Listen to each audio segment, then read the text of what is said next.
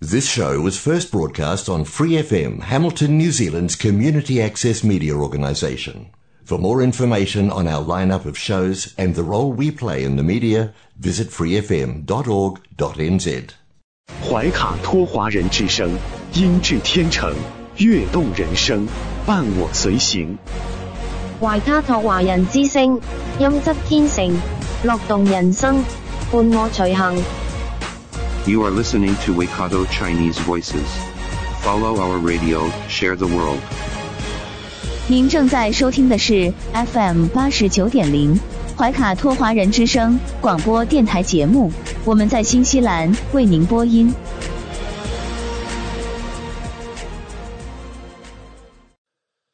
听众朋友，大家晚上好！感谢您在圣诞节假期依然如约守候怀卡托华人之声。我们的节目正在通过收音机立体声调频 FM 八十九点零和微信公众服务号博雅文创为您并机播出。时间来到了二零二二年十二月二十六号星期一晚上的七点钟。首先和您见面的栏目是由《中新时报》特约播出的新闻晚班车。天涯不遥远，世界在耳边，声音通四海，资讯传万家。怀卡托华人之声新闻晚班车，聆听中国，感知世界。新西兰时间七点，现在我们进入由新西兰南北岛全国发行的《中新时报》带给大家的新闻晚班车。在接下来的十分钟里，小峰和奥斯卡与您一起回顾新西兰国内新闻。我们首先来看第一条消息。新西兰最新疫情动态发布，成千上万的新西兰人将取消他们的圣诞节计划，这要归咎于无形的鬼怪——新冠。著名流行病学家贝克估计，三天后将有八万五千新西兰人被隔离。他说，在户外或通风良好的地方聚会是限制新冠在圣诞节传播的关键。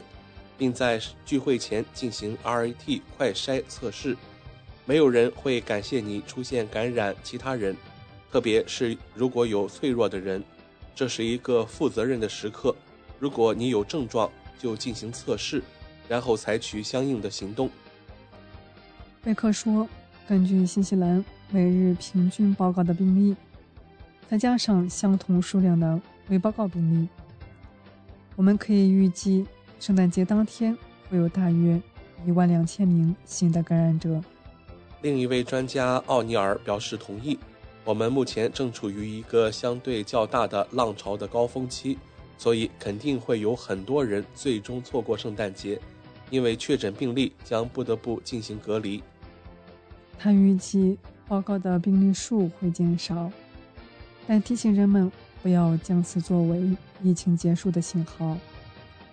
他们只是在玩的很开心的时候不报告病例，但疫情爆发几乎肯定发生在本周。学校放假，大量新西兰人离开工作。关注圣诞节新闻。圣诞节整个上午，奥克兰市议会欢迎约五百人共进圣诞午餐。这顿饭是在奥克兰市议会位于埃尔伯特大街的新建筑供应的。那里有八十套公寓，一个大餐厅，一个商业厨房和全方位服务。我们真的很想庆祝今年回家。奥克兰市政府传教士海伦·罗宾逊说：“参加午餐会的人，要么是露宿街头且住所脆弱，要么是没有足够的钱过圣诞节的家庭。”午餐涉及约一百二十公斤火腿，六十公斤凤糖蛋黄酱土豆沙拉，新鲜面包卷和凉拌卷心菜，有一个用草莓布丁做的巧克力布朗尼，还有一百二十升果冻。在圣诞节前夕，奥克兰市议会及其合作伙伴向有需要的人分发了大约一万个食品包。我们都非常清楚生活成本和食物对成本的影响。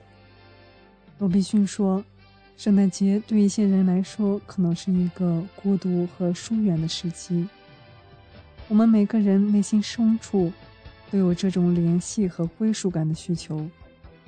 他说，能够在没有太多戏剧性的情况下，以一种非常低调但愉快的方式，提供一顿美餐，联系归属感和一点圣诞节的欢乐，这非常酷。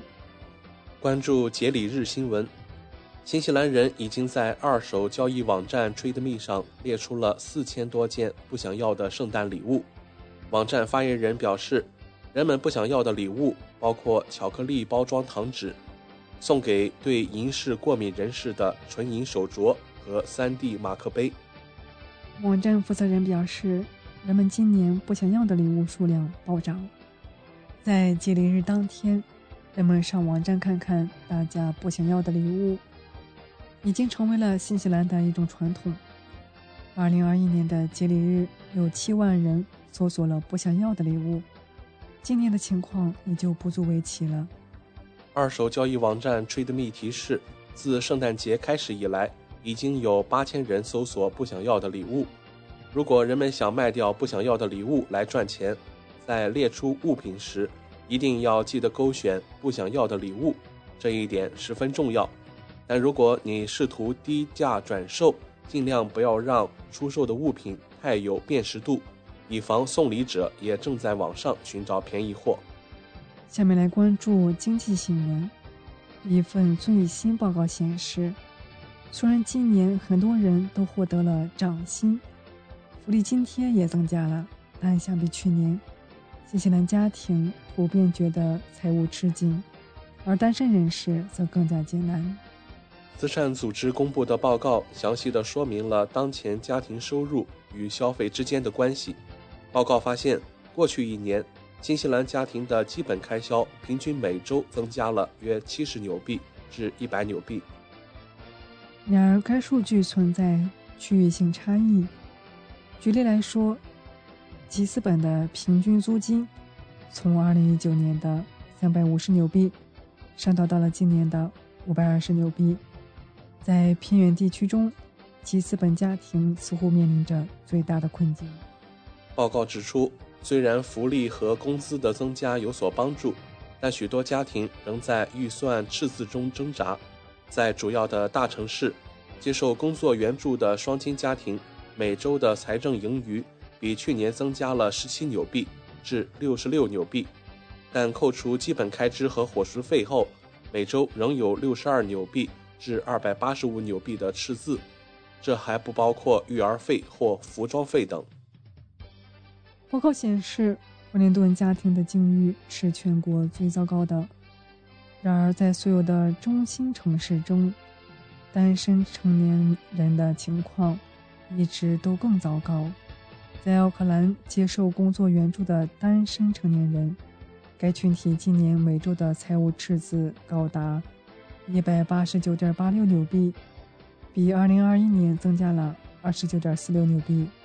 同样在奥克兰，一个拿着最低工资的单身成年人，今年的财政盈余比去年减少了二十点二九纽币；一个赚取平均工资的人，其每周的财政盈余。为二百四十六点一七纽币，相比去年减少了三十三点八八纽币。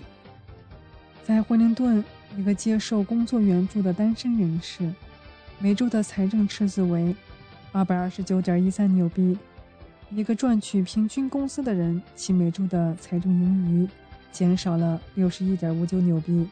在基督城，一个赚取平均工资的单身成年人，其财政盈余。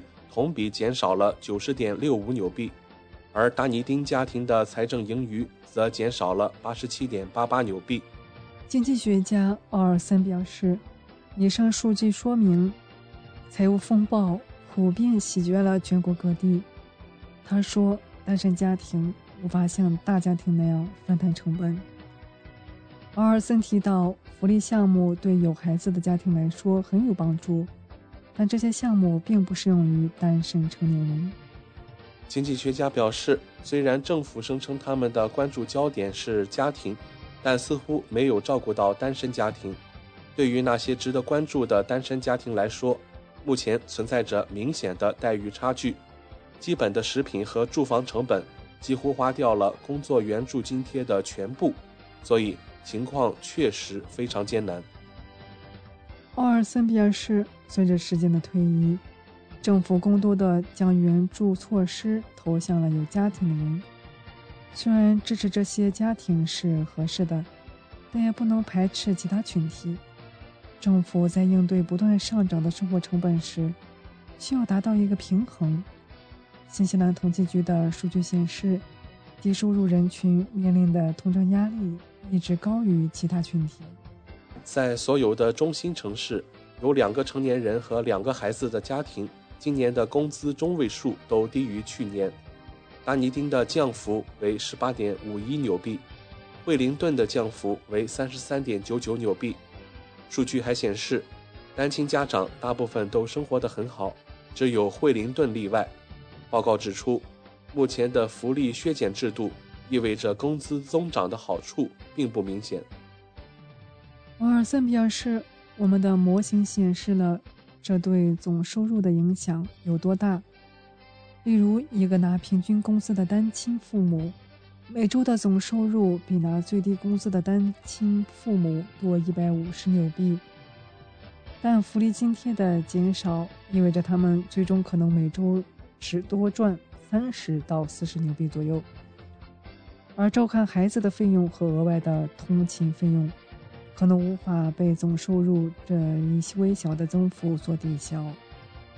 以上数据可知，虽然总体而言，新西兰的生活似乎比以前好了，但仍有很多人被甩在了后面。报告揭示，奥克兰南区、吉斯本等地的家庭最为艰难。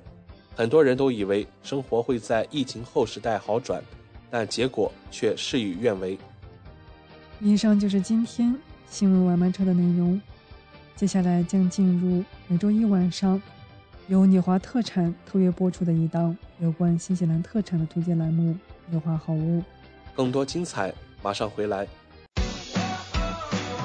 中新时报 Asia Pacific Times，新西兰南北岛全国同步发行。关注天下，服务新华，即刻关注官方微信公众服务号“中新华媒”，在线读报、华语广播、视频报道，应有尽有。您关心的时政新闻，您关注的生活爆料，您想知道的商业资讯，您想了解的社会百态，离不开您的《中新时报》。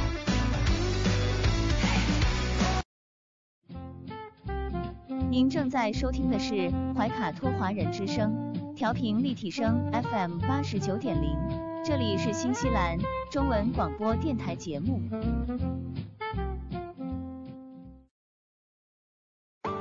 上有天堂美景，下有纽华精品，品澳新美味，享时尚生活。纽华特产，生态领先，欢迎进入纽华好物花园，让我们一起种草吧！选全球特产，还看纽华好物。各位怀卡托华人之声中文广播的听众朋友，主播奥斯卡问候大家晚上好，感谢您继续关注我们的节目。从二零二一年开始，怀卡托华人之声迎来了一位全新的品牌嘉宾，我们请出新西兰纽华特产的好物推荐官，和收音机前和正在线上收听节目的新老朋友们认识一下。大家好，这里是纽华好物。我是你们的种草师小牛，今后就由我来给大家种草啦。小牛晚上好，很高兴在今后的每周一与您共同为听众朋友带来我们的纽华好物。没错，纽华好物是一档介绍新西兰本土特产的栏目，其中“纽”就是代表英文音译的纽西兰，也是华人朋友习惯发音的新西兰，而“华”。自然就是中华大地了。纽华特产的名字太有意义了。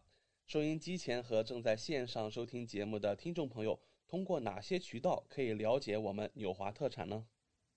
纽华特产的官方网站是三 w 点 n z i n c n 点 com。这个域名其实非常好记，n z 代表新西兰英文简称，而 c n 是中国的英文简称。用 i n 连起来，n z i n c n 其实就是新西兰在中国的意思。嗯，没错，还有一个更简单的办法，听众朋友，无论您用谷歌还是百度搜索“纽华特产”，点击排名第一个搜索结果，就进入我们的官方网站了。是的，大家有什么不明白的，也可以添加我们的微信号“纽华”的汉语拼音全拼 “n i u h u a”，很乐意为大家解答。当然，大家还可以通过每周全国出版的《中心时报》醒目的位置，找到纽华特产最新最全的整版促销海报。嗯，线上购物的确是在疫情期间保证自己和他人健康的安全方式。小牛，我们消费者在纽华网上购物的时候，在支付环节也会更方便吗？嗯，是的，主持人这个问题，相信大家都很关心。数年以来，纽华特产与时俱进，在前期人民币纽币银行转账的基础上，先后开发并上线银联支付、微信支付以及支付宝扫码支付。您可以方便的使用您喜欢的方式，通过人民币或者纽币进行支付，完全不产生任何手续费。有这样简单便捷的多项选择，真是太好了。下单以后，我们可以看到物流情况吗？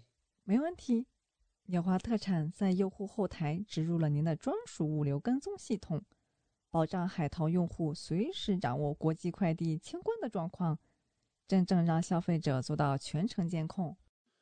上周纽华好物通过推荐官小牛的介绍，相信听众朋友对于 Orama NMN 一万五千毫克高纯型 NAD 加。基因能量片、百里香柠檬滋养液、柠檬汤力水以上产品有了一个比较详细的了解。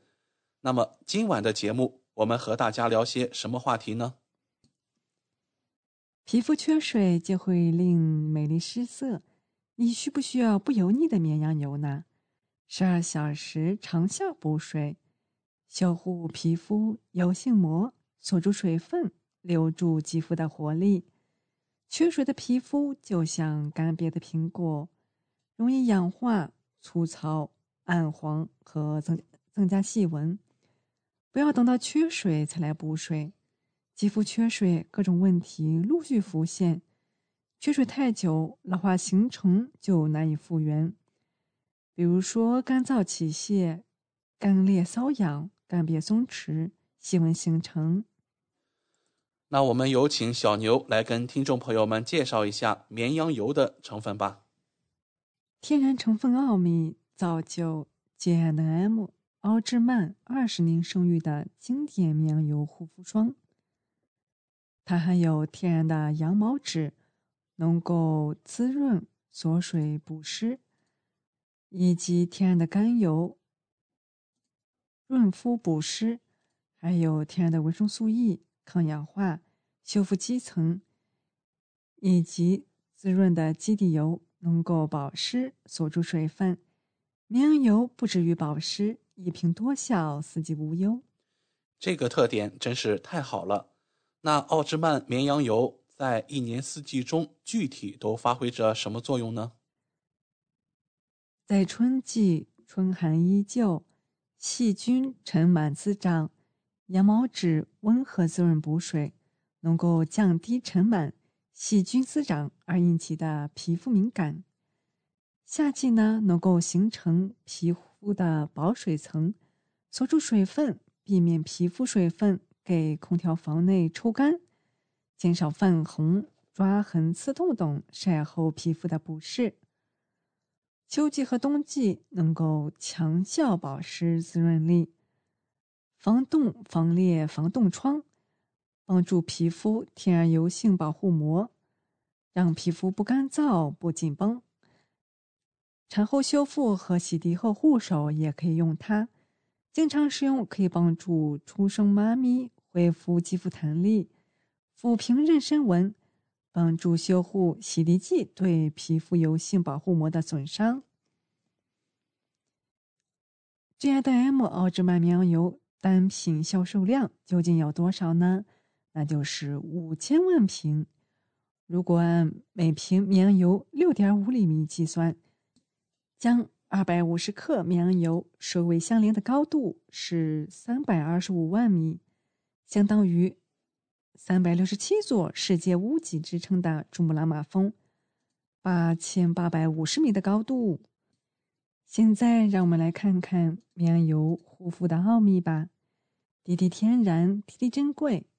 一百克纯净羊毛纸，大约需要十只绵羊，采集它们的。三到五公斤羊毛，就是每只绵羊都要需要三到五公斤的羊毛。这三到五公斤羊毛需要每只羊生长六个月，就是一百八十三天。它采用的是美利诺羊，是澳大利亚的特产。高含量的绵羊油是澳洲草原的天然瑰宝，更纯净、更滋润，亲肤不油。号称羊背上的国家澳大利亚拥有举世闻名的梅利诺绵羊，这种极细柔软的羊毛能生产优质的绵羊油，用于制作宠物护肤产品。在天然护肤越来越得到人们推崇的今天，绵羊油护肤引起越来越多的关注，很多沐浴或者护肤产品都把绵羊油作为主要的功效配方。绵羊油的活性成分能够很好的渗透皮肤，让皮肤滋润光洁、富有弹性，是保持肌肤健康的天然奥秘之一。奥芝曼的首席配方师是悉尼大学的博士，他告诉我们，绵羊油不等于绵羊的脂肪，它是通过中流和萃取的现代工艺，能够更有效提炼有效的成分。加入了绵羊油和维 E，能强化皮肤渗透和养护，比非天然方法更安全有效。谢谢小牛的介绍。现在北半球已经进入到了冬季，做贴片面膜的时候会觉得很凉，要把面膜弄热再敷的话又比较麻烦和费时间。小牛能不能给我们这种懒人推荐一个比较方便的面膜呢？那就可以尝试一下奥诗墨的睡眠面膜，十五分钟开启肌肤夜间修护模式，抓住修复的黄金时间，帮助肌肤一夜好眠，修复屏障，平衡水油，舒缓压力。既然早睡很难，比如肌肤先说晚安，让我们来看看我们的奥诗墨小。小陀螺的简单的使用方法，首先是睡前需要深层清洁肌肤，擦干脸部的水分，取适量产品涂抹于面部和颈部，用面膜刷均匀刷开，静待十五分钟，进入擦拭，清水洗净剩余面膜后，按平时的护肤流程做就可以啦。建议每周使用一到两次。肌肤状态不好时，可适当增加使用的次数。你的肌肤是不是也经常干燥脱皮、出油冒痘呢？还有泛红敏感这些问题，就代表你的肌肤屏障受损、水油失衡了。那什么是屏障受损呢？一九八三年，美国学者曾经提出这样一个学说：把你的皮肤想象成砖墙。细胞间的链接是钢筋，细胞间的脂质是灰浆。我们常说的皮脂膜位于这个砖墙的最外一层，可以比作外墙的涂料层。这个结构形成了一道人体皮肤天然的保护屏障。受损的皮肤屏障锁水能力变差，水分易流失，造成皮肤干燥和水油不平衡，引发冒痘、敏感等一系列问题。我们的小陀螺来自大西洋深海的屏障补丁。小陀螺选用深海脂质体大西洋皱皱胸雕油。大西洋皱胸雕油含有的蜡质是人体皮脂膜的主要构成成分，有很好的亲肤性和天然性，它能显著提升角质层细胞分化增殖的能力。牺牲的表皮细胞迅速补充肌肤屏障的缺口，修复它的损伤。让我们来共同了解一下大西洋昼星雕的一些特点。它具有生长缓慢、繁殖率极低、数量珍贵，以及常年生长在五百到一千五百米的深海中以上特质。奥斯莫生物与研发中心将大西洋柱胸雕油作为包裹体，能极大程度保留内部营养物质的活性。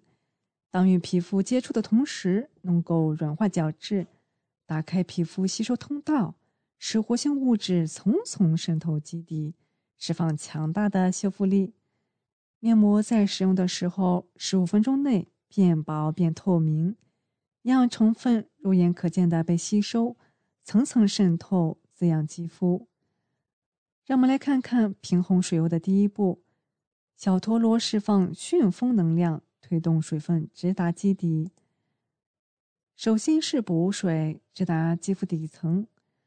小陀螺采用分子量为两千道尔顿的水解透明质酸钠，大小仅为透明质酸的三十分之一，穿透层层肌肤，为干燥基底注入水分。然后就是锁水，确保水分不流失。大分子透明质酸钠聚集在肌肤表面。形成轻薄的透气水膜，减少基底的水分流失。平衡水油的第二步就是小陀螺深层修复受损的基底。肌肤能量源复合修复成分 PHA 能够促进血液循环，修复受损细胞，促进新细胞再生，恢复肌肤弹性，抵御胶原蛋白、降解酶的伤害，保护皮肤，防止胶原蛋白流失。分解氧化自由基，抵抗氧化的伤害。平衡水油的第三步，小陀螺呈现水油平衡中性肌。奥诗莫小陀螺特别添加了苦橙叶嫩叶之油，能帮助肌肤减少皮脂分泌，清洁收缩毛孔，舒缓肌肤的敏感，调节皮肤功能。苦橙的清新的香气能舒缓紧张的情绪，让人感到放松，促进良好的睡眠。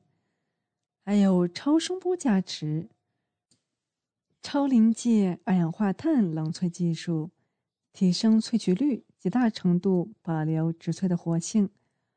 奥什莫生物实验室研究表明，超声波形成的超声场可以强化萃取过程，提升萃取效率。减少对萃取物的降解作用。奥什莫采用的超声波加持、超临界二氧化碳冷萃技术，提取了苦橙叶嫩油以及 PHA 的三种植物成分，极大程度保留苦橙叶、石榴果、猴面包树果和玫瑰花的活性，为肌肤还原三重抗衰修护力。它还使用了化霜刷界的一哥奥诗莫面膜专用刷，均匀涂抹，吸湿透气，抗菌抑菌，更好打理。有着人体工学握柄，握住就不想松手。设计符合人体工学，握感舒适，重量适中，防滑耐摔，涂抹均匀，减少浪费。吸附放置还更方便收纳。它是严选的刷毛，打造天鹅绒般的触感，坚持奥诗墨品牌一贯的环保理念，拒绝使用动物毛，选用日本制造的仿生纤维毛，根根纤细、饱满细密、层次均匀。他们是悉尼大学、哈佛大学的专业研发团队，严格质量把控，从原料到生产层层把关。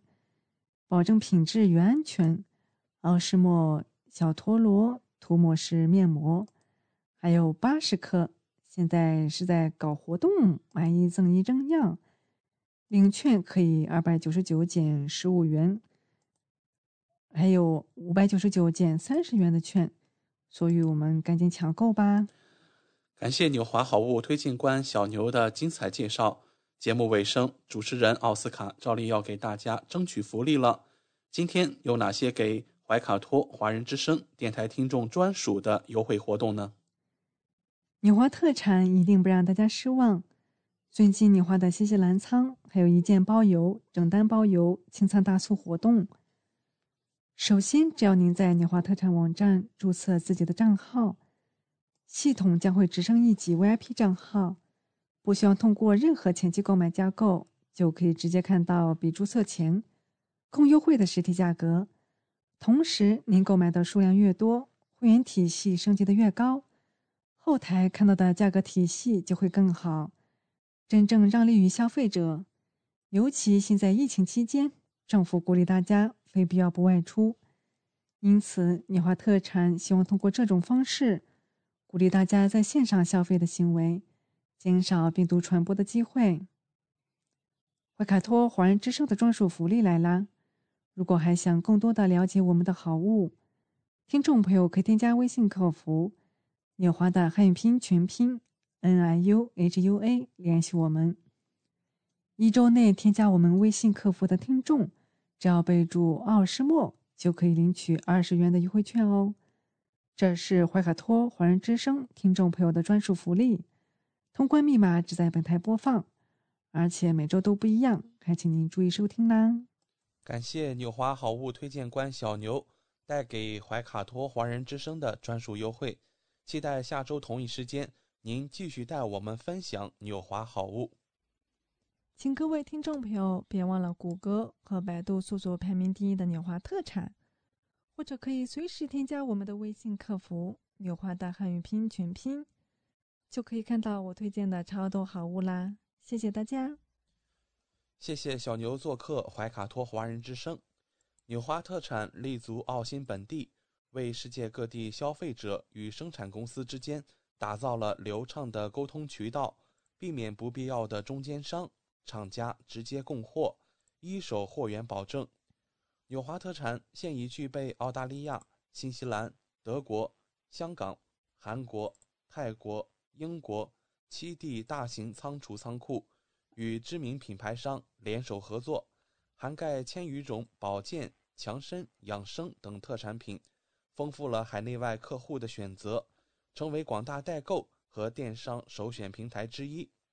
请大家每周一晚七点十分锁定怀卡托华人之声，我们和纽华好物推荐官小牛在这里不见不散。上有天堂美景，下有纽华精品，品澳新美味，享时尚生活。纽华特产，生态领先，欢迎进入纽华好物花园，让我们一起种草吧！选全球特产，还看纽华好物。您正在收听的是怀卡托华人之声，调频立体声 FM 八十九点零，这里是新西兰中文广播电台节目。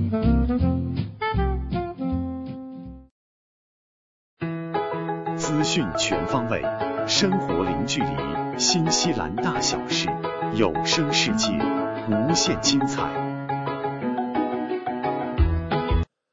亲爱的听众朋友，大家晚上好。很高兴我们在这个寂静的夜晚和您在空中电波相会了。现在我们来到了新西兰大小事节目单元，在这里我们和您分享发生在怀卡托周边以及新西兰全国的大型新闻资讯。希望今天的节目能够带给您所关心的、所感兴趣的新闻内容。我是今晚主播奥斯卡。转眼一年又要过去了，那在今晚。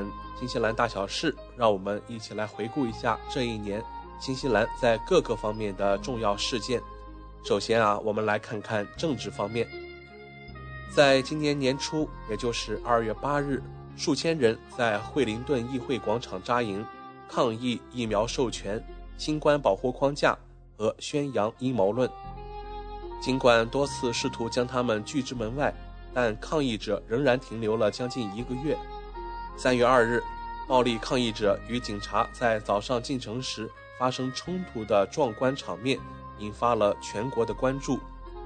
议会外的儿童游乐区被纵火，而那天在市区所发生的所有的混乱景象都通过电视直播，将现场的混乱情况展现给了全世界。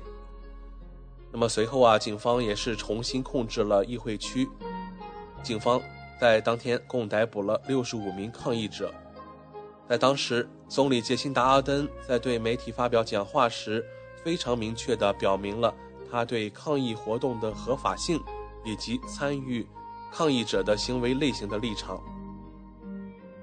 我们再来看，二零二二年，新西兰因为疫情逐步开始重新开放了。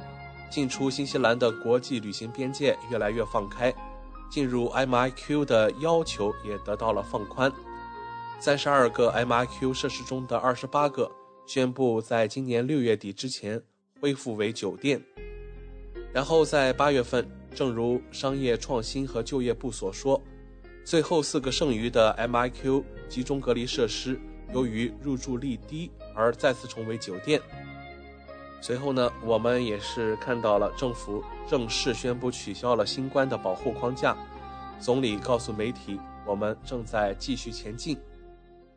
如果我们把时间再拨回到二月份，乌克兰爆发了一场残酷的战争，俄罗斯也是派遣军队进入到了乌克兰。俄罗斯总统普京告诉媒体，乌克兰正在发生的事情是一场特殊的军事行动，旨在使乌克兰非军事化。和去纳粹化，而新西兰国防军将在四月十一日之前部署，以协助运输和分发捐赠的军事援助，以支持乌克兰对俄罗斯的自卫。自从四月份以来，新西兰国防军与英国一起向乌克兰人及其新兵提供军事训练，并继续向英国部署新西兰国防军人员，以进一步支持乌克兰。截止到十一月十四号，已确认新西兰国防军将在二零二三年向乌克兰提供进一步的支持。就在本月早些时候，乌克兰总统泽连斯基在新西兰议会还发表了讲话，并对新西兰提供的帮助表示了感谢。就在今年的年末，备受争议的三水改革法案也通过了三读。即便一些议会和一些毛利部落强烈反对政府将国家的水利基础设施合并为四个区域机构的计划，地方政府部长告诉媒体，该法案有毛利人的意见，涵盖了毛利人感兴趣的领域，例如谁应有水权和水资源管理。展望二零二三年，也就是我们即将来到的选举年，新西兰政府将继续推进。媒体方面的合并，也就是 TVNZ 和 RNZ 方面的合并。尽管国家党承诺一旦上台将扭转这一进程，但2023年将是新西兰政坛上非常重要的一年。2022年对体育运动来说同样是不可思议的一年，不仅对新西兰如此，对整个世界也是如此。随着新冠对某些人来说不再那么重要。人们又回到了他们最喜欢的所有的赛事，并在无数世界杯比赛当中、世界锦标赛活动中，还有英联邦运动会上，受到了一些非凡的展示。我们今天来看一看新西兰有哪些出色的运动员在2022年完成了一些出色的任务。如果您忘记了2022年的体育大杂烩。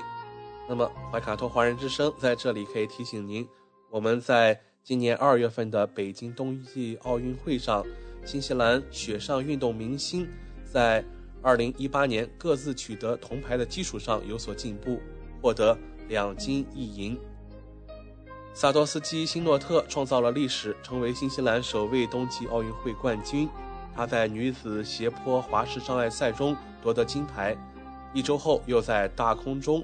旋转获得银牌，随后他的队友也在比赛当中夺得了一块金牌。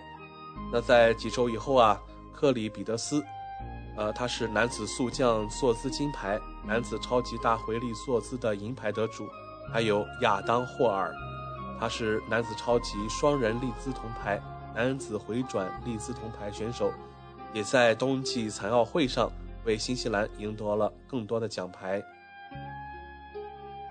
我们同时还记得，新西兰在伯明翰获得了二十枚金牌，比一九九零年奥克兰奥运会的最佳成绩还多三枚。以及十二枚银牌和十七枚铜牌，在今年的奥运会奖牌榜上名列第四。自行车以十七枚奖牌居于榜首，其中十枚是金牌。亚伦·盖特和安德鲁斯举起了新西兰的火炬。盖特以创纪录的四枚金牌结束比赛。与此同时，我们看到安德鲁斯在团体和个人短跑以及女子凯林赛中获得三枚金牌。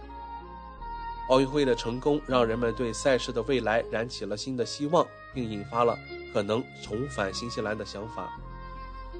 好的，在今天大小事节目当中啊，因为我们正处于圣诞假期，当然也少不了有关圣诞节的新闻。我们再来看，在一项新的调查中，羊肉被宣布为新西兰2022年最受欢迎的圣诞大餐蛋白质。在新西兰的三个肉类行业机构进行的第五次年度新西兰圣诞节调查中，火腿紧随其后，牛肉排名第三。据说有超过一千名新西兰人接受了这份报告的调查。主要的圣诞节蛋白质结果如下。羊肉占据百分之三十八点三，火腿百分之三十五，牛肉百分之十三点一。在其他方面，我们看到奶油蛋白甜饼这一新西兰经典的美食呢，再次占据了榜首，它成为了迄今为止最受欢迎的甜点。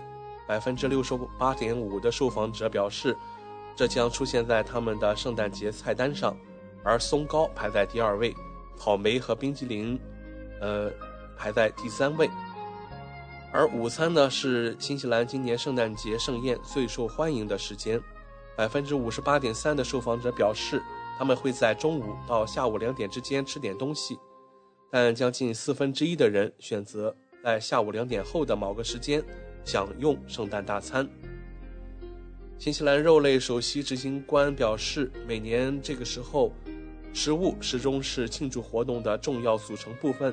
新西兰羊肉将成为许多新西兰人庆祝节日的主食，也就不足为奇了。这是圣诞节餐桌上的传统最爱，不仅美味，而且很容易让一大群人吃饱。此外，本周羊腿还有一些超级的优惠，所以把你的冰箱和冰柜装满吧。好的，以上节目就是我们今天新西兰大小事带给您的全部内容了。今天还是我们的新西兰圣诞假期，怀卡托华人之声在这里祝愿各位听众节日快乐。那在接下来，我们还有更精彩的节目等待着您，请不要走开。您正在收听的是怀卡托华人之声，调频立体声 FM 八十九点零，这里是新西兰中文广播电台节目。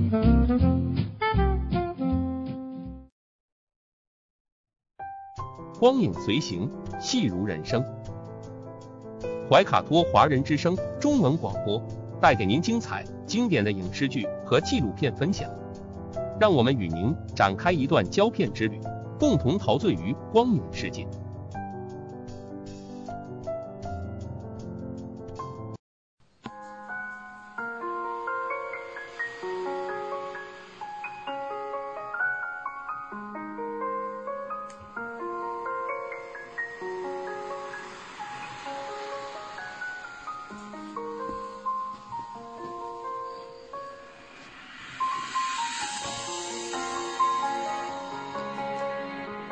亲爱的听众朋友们，新西兰怀卡托华人之声一直陪伴您，我是主持人轩轩。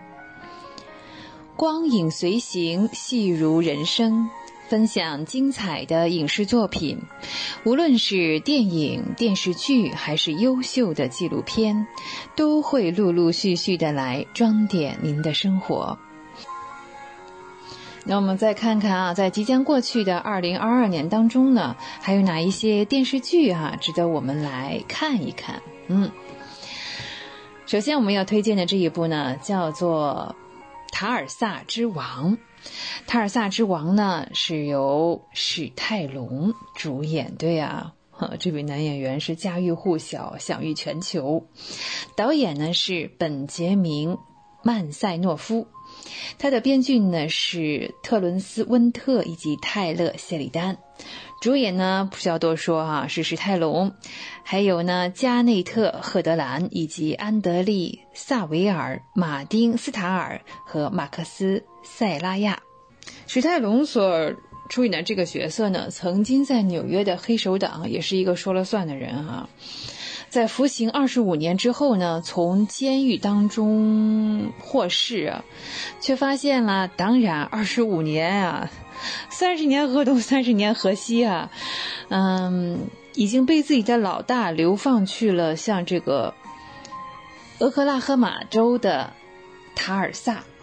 这下呢，杜海特意识到自己在黑帮家族中啊，没有被考虑到他的最佳利益，于是呢。呃，他从一群并非自己想象中的人物里啊，逐渐就建立起了一个团队来，哎，再把队伍拉起来，是吧？就是老子队伍又重新开张了嘛，啊，来帮助他呢，在一个彻头彻尾陌生的地方打造一个新的，应该说是他是犯罪帝国啊。哎，我们真的没有想到史泰龙出演黑帮剧啊，老爷子也真的是有这个。呃，黑道老大的范儿，这部剧是非常值得一看的。我们在这里不要剧透太多了。好，接下来我们要分享的这一部呢，叫做《利亚的七重人生》。《利亚的七重人生》呢，主演呢是雷卡哈扎纳维奇斯，导演呢是夏洛特塞森。这部电视剧呢，来自于法国。那应该也是属于哈有这个犯罪的悬疑惊悚，还有一点奇幻啊，这个剧情在里面。莉亚呢是在九十年代苏醒过来，经历了七次。呃，身体的变换，这当中呢，他有的时候是是是男士，有的时候是女士哈。与此同时呢，他试图揭开啊，当年他发现的一名年轻男子的这个尸体啊，是一个谜团。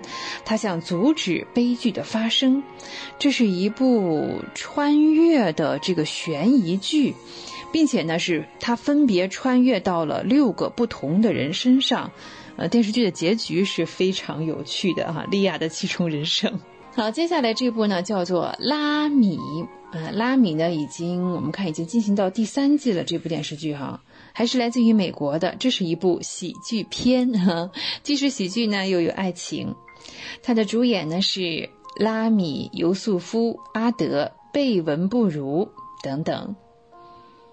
这部电视剧啊，是由拉米尤素夫呃这个打造并且主演的，探索呢是在信奉生命是道德的考验这样一个像宗教团体哈当中，他怀疑来生是否存在。嗯，我们看这是应该是他是出生于千禧啊，千禧年啊，这千禧一代之间进退两难这种感觉是什么？在剧情进行到第三季啊，讲述的是拉米和家人。被迫面临过着一种致力于世俗和谎言的生活，那拉米呢几乎是放弃了他这个精神之旅，而专注于他舅舅的钻石生意。在每一集当中呢，都有大量看起来怎么讲是尴尬，但是又非常这个好笑的场景。看完之后才知道呢。像这个宗教和民族以及和美国文化当中的冲突是多么的常见呢？嗯，当然前几集也是一样的啊。如果大家想的话呢，可以找一个时间啊，从头看起来这部《拉米》。介绍过《拉米》之后呢，接下来这部电视剧大家都不陌生，《白莲花度假村》。哎，这已经进行到第二季了。导演呢是麦克怀特，编剧还是麦克怀特，主演呢有莫里。亚伯拉罕·詹妮以及汤姆·霍兰德尔，啊，这是算是上是剧情再加上喜剧哈。这是一部美国电视剧，全新的故事呢，它是发生在位于意大利西西里岛的白莲花度假村，时间呢，这个范围大概是一周。那四季酒店呢，将再次被用来当做虚构的白莲花呃高档连锁酒店。第二季呢，会主要使用像圣多米尼克的四季酒店，这是位于西西里岛上的度假胜地。第一季用的是夏威夷，对，是贸易岛的四季度假酒店。啊，这是四季酒店的纪录片吗？应该说第二季啊，比第一季的质量还要好。呃，第一季呢就引起了这个非同凡响的热度啊。那这一部是可以封神了。我们说 HBO 拍的啊，这个场面包括大场面还是不少的。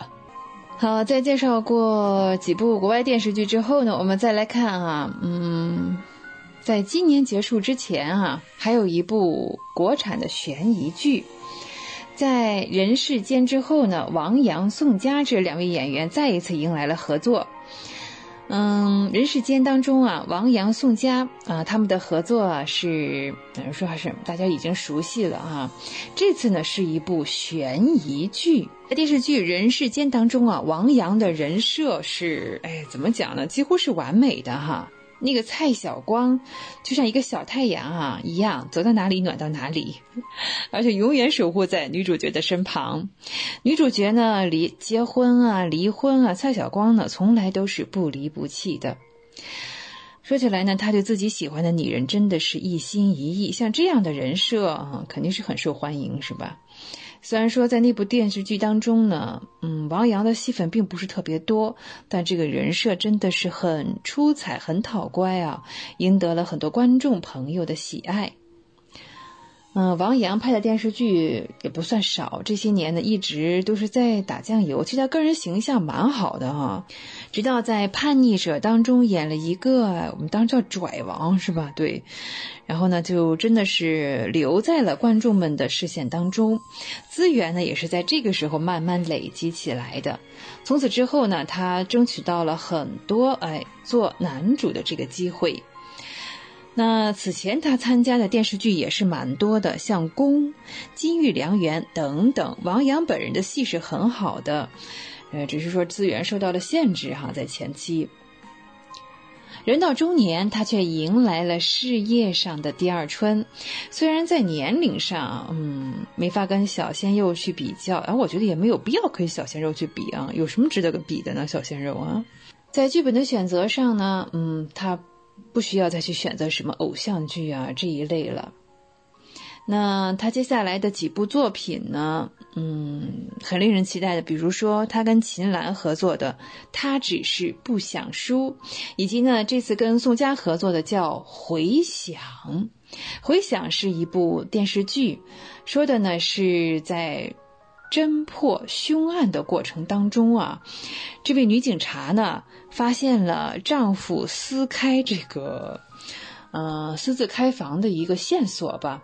于是呢，她就要侦破案件，又要侦破自己家庭的这个感情的谜团。应该说是在两条线上，这个心理的较量同时展开的故事。其实呢，国产电视剧，嗯。好的是真的是非常好，是精品，但是呢，孬的真的是让人无话可说哈，啊，都不屑于评价了。这种这种局面哈，嗯，我们也能理解，很多电视剧它没有观众是的哈，硬伤太多，再不改那可能就是没有观众了。啊，像最近的像《人生若如初见》。呃，还没有播出啊，这个原型就受到了很多的争议。这是一部民国剧，那拍起来说容易容易啊，这个说难也真的是很难。民国时期呢，可拍的事情，什么大帅呀、少帅呀、督军呐，资产阶级呃，什么小姐呀、少爷啊等等啊，虚构几个人物呢，真的是就能 编出一部剧来。但是大家买不买账呢？这真是不好说哈。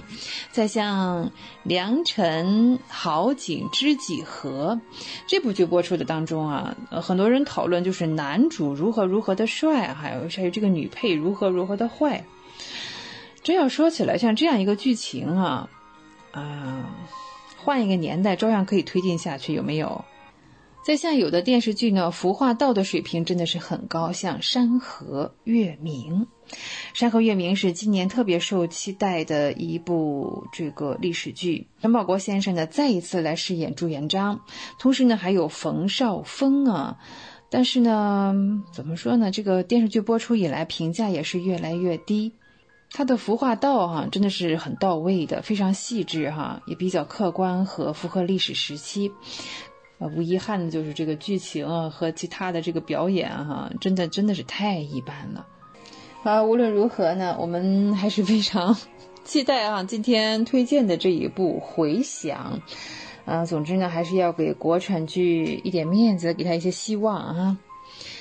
啊，光影随行，戏如人生。哎，时间又要到了，轩轩呢又要与您说再见了。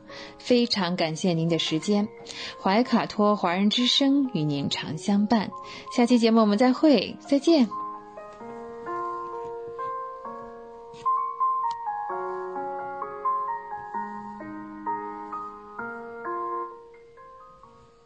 怀卡托华人之声，音质天成，悦动人生，伴我随行。怀卡托华人之声，音质天成，乐动人生，伴我随行。You are listening to Waikato Chinese Voices. Follow our radio, share the world. 您正在收听的是 FM 八十九点零怀卡托华人之声广播电台节目。我们在新西兰为您播音。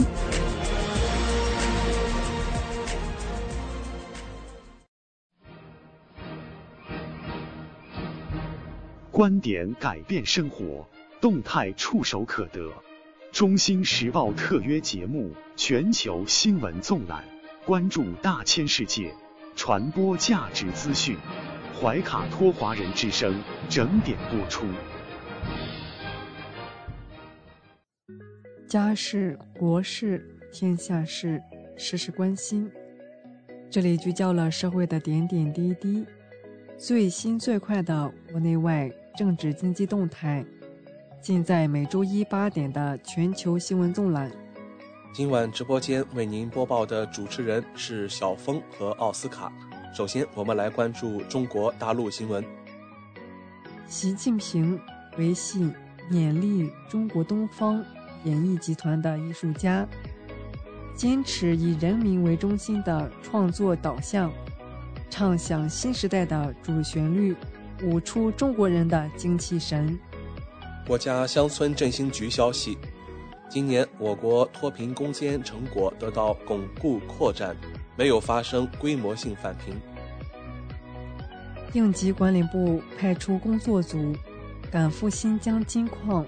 十八人被困坍塌事故现场，当地已组织专业队伍九十五人，救援车辆十七辆，各类应急救援装备四百六十七台投入救援。十二月二十六日，北京最后一期摇号，近六十六万个家庭申请普通小客车指标，正式融入环首都一小时交通圈。石家庄至北京将实现一小时通达。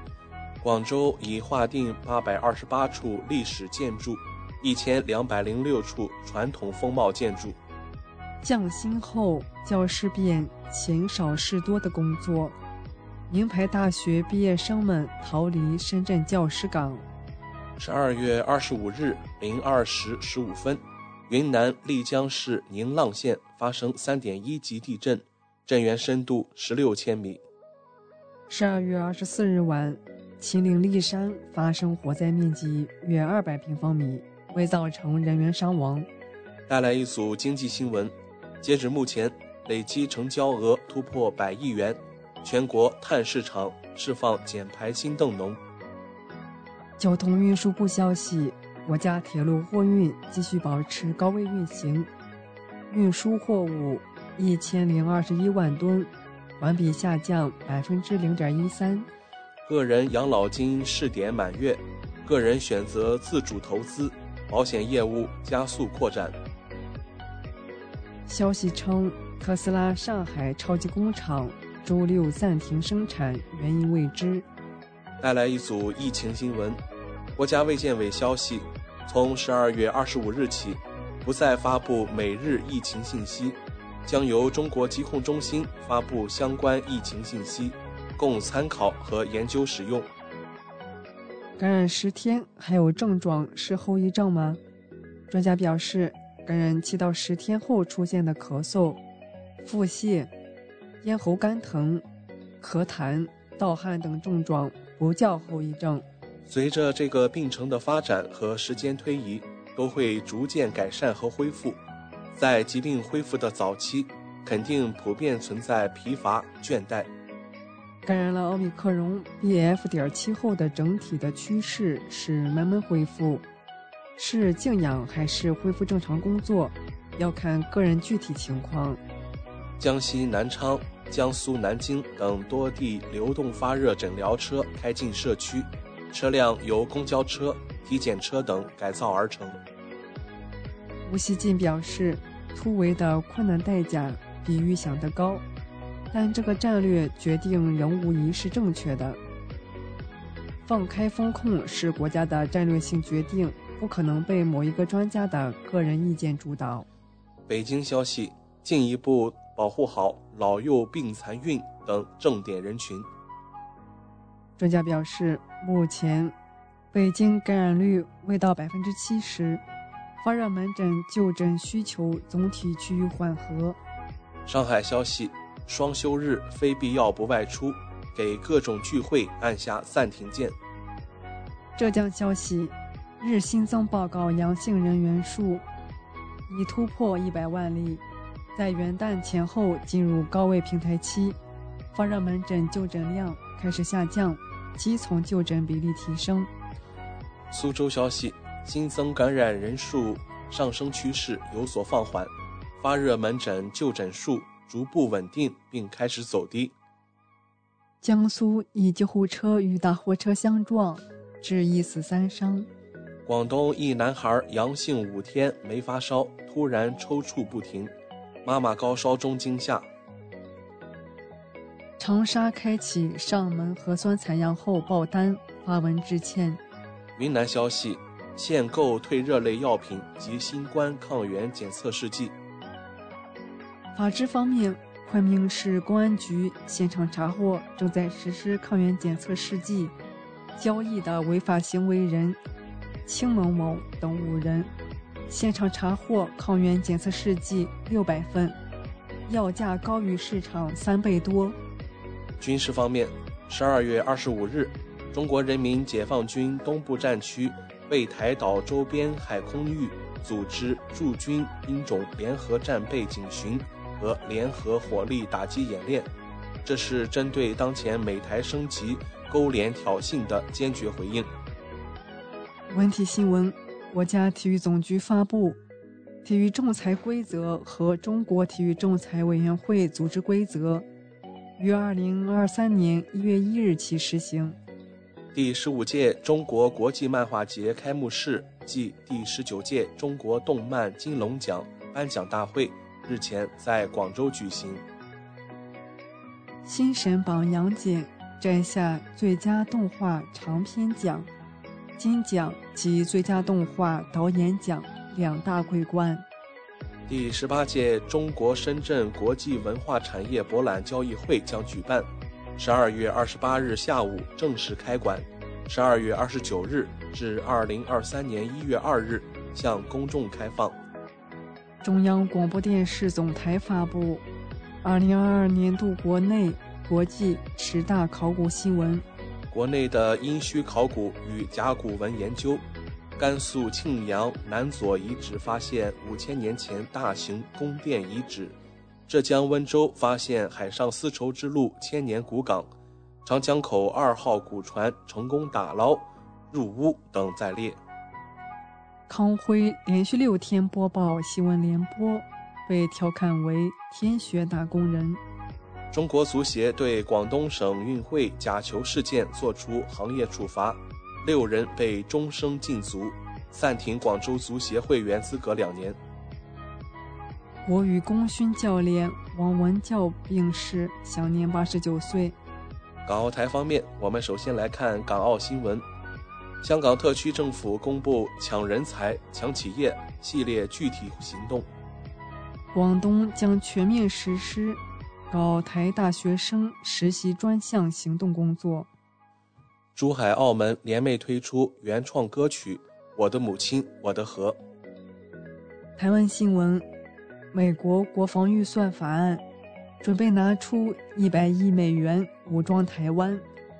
台湾专家蔡正元发声：以中国当下的军力和实力，没有人能从中国手里拿走一寸土地。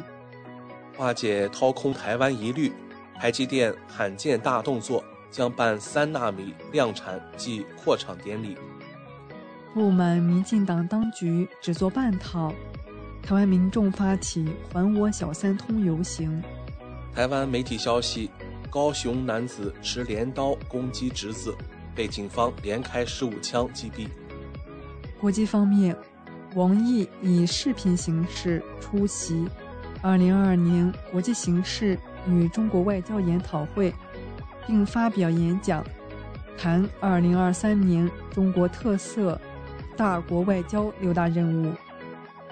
海关总署农业农村部消息。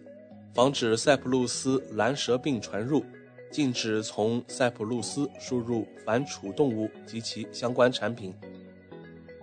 联合国预测，印度人口数量将在明年四月中旬超过中国，成为全球第一人口大国。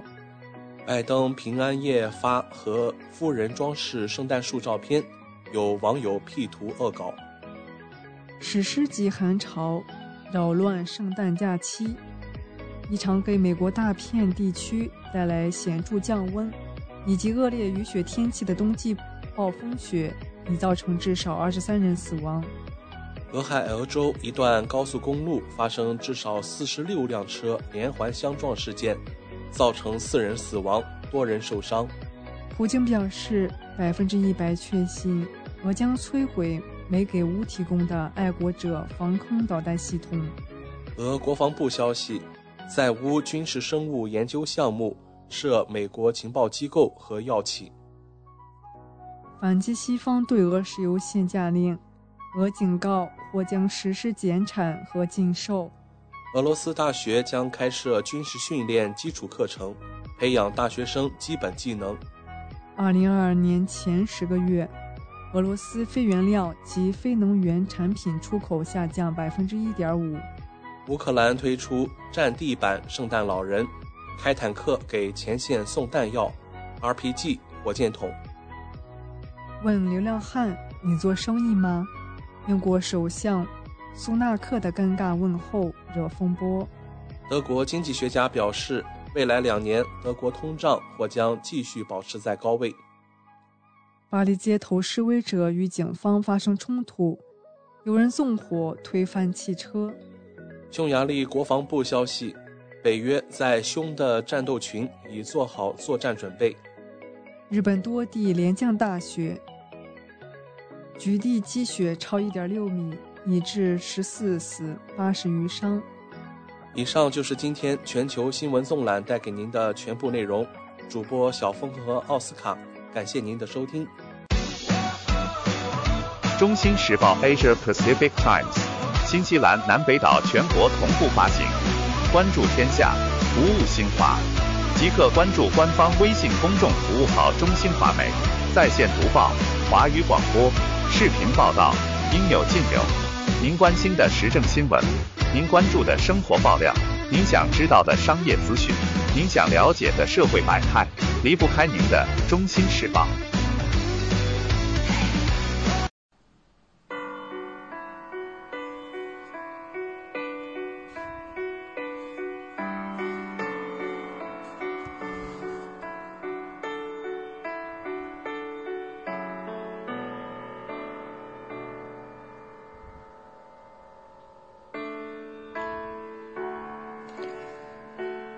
亲爱的听众朋友们，这里是怀卡托华人之声正在播音，我是主持人轩轩。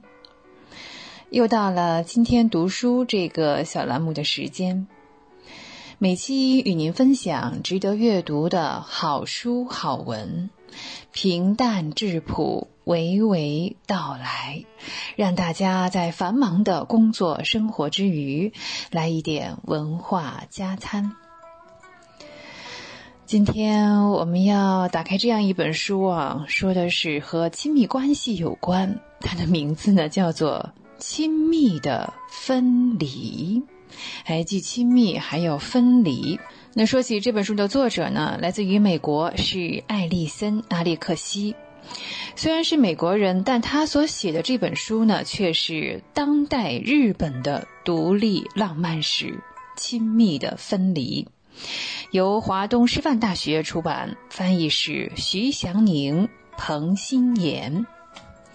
在书中啊，作者举了很多的实例呀，非常有意思。比方说呢，他调查这个亲密关系的这个分离啊，已经有多年了。在二零零六年的二月，作者在电梯里遇到一位中年男人啊，这当然是在日本了。彼此之间呢并不认识，可是呢，嗯，凭长相就看得出他应该不是日本人哦。那于是就问在东京做什么呢？我解释道呢，我在做研究和离婚啊、当代家庭变迁有关的。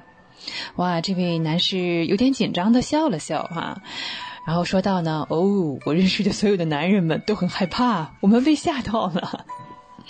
啊，呃，作者并没有接着追问哈，这位男士呢，好像是还挺自觉的啊，就聊起了他本人对离婚的恐惧。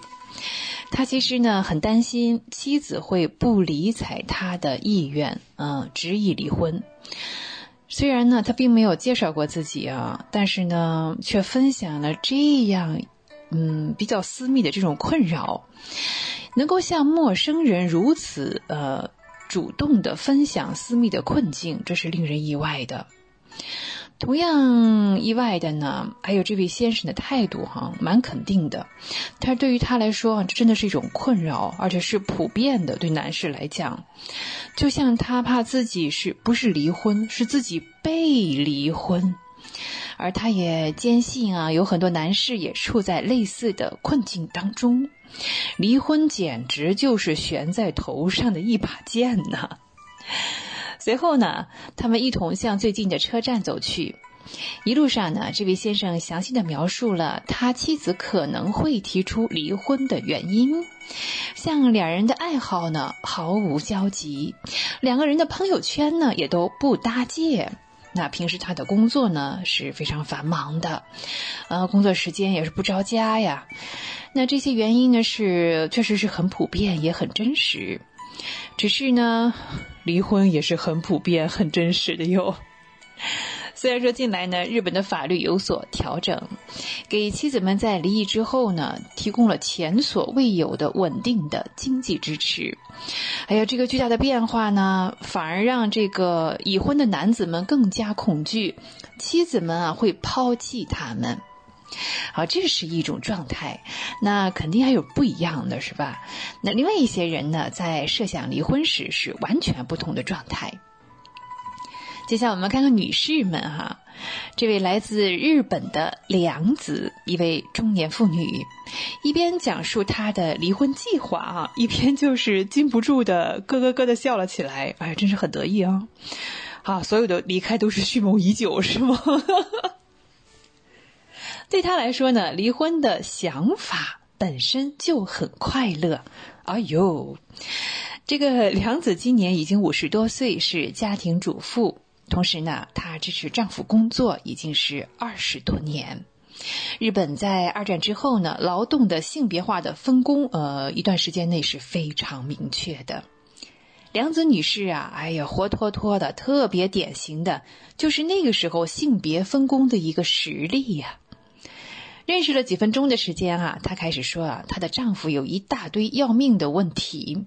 很多年以来呢，她在婚姻当中并不快乐，并且呢，她通过邮件发现啊，丈夫在外面啊有出轨的行为，这就成了离婚前的最后一根稻草，或者说是接近于最后一根了啊，呃，倒数第二根吗？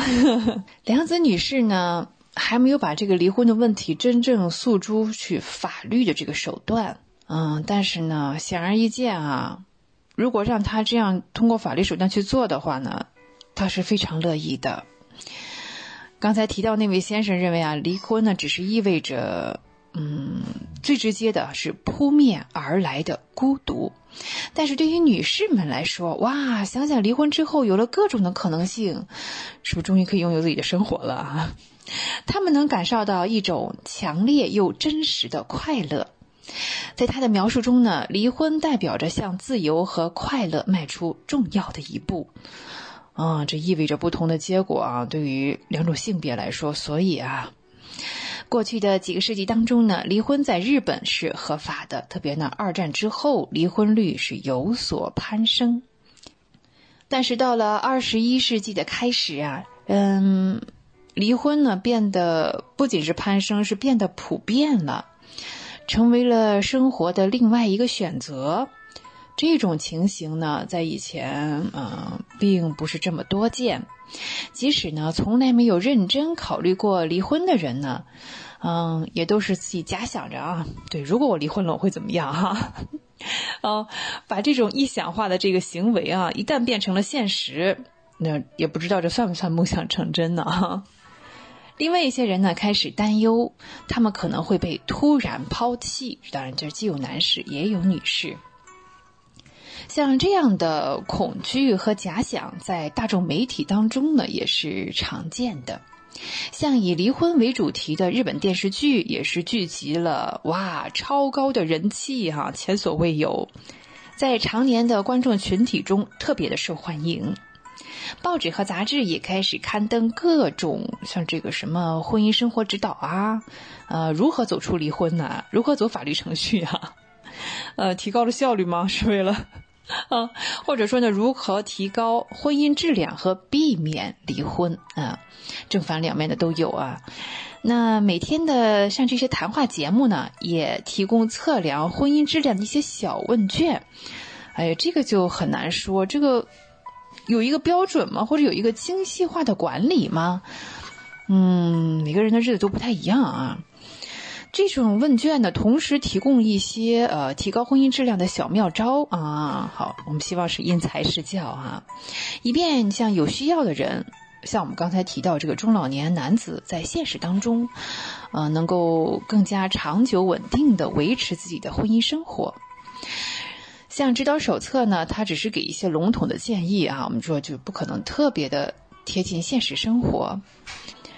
啊，这文章的题目呢，就是蛮有趣的。像有一篇是这样：离婚让一些人快乐，一些人痛苦。好，绝不后悔，轻松离婚手册。好，再来一个，离婚后的父母和孩子。哦，这篇就更加直接了。我的丈夫是个陌生人。等等啊，诸如此类的手册，政府呢和这个其他的这个相关部门啊，还建立了网站，向市民普及，他们应当多了解离婚之后的权益。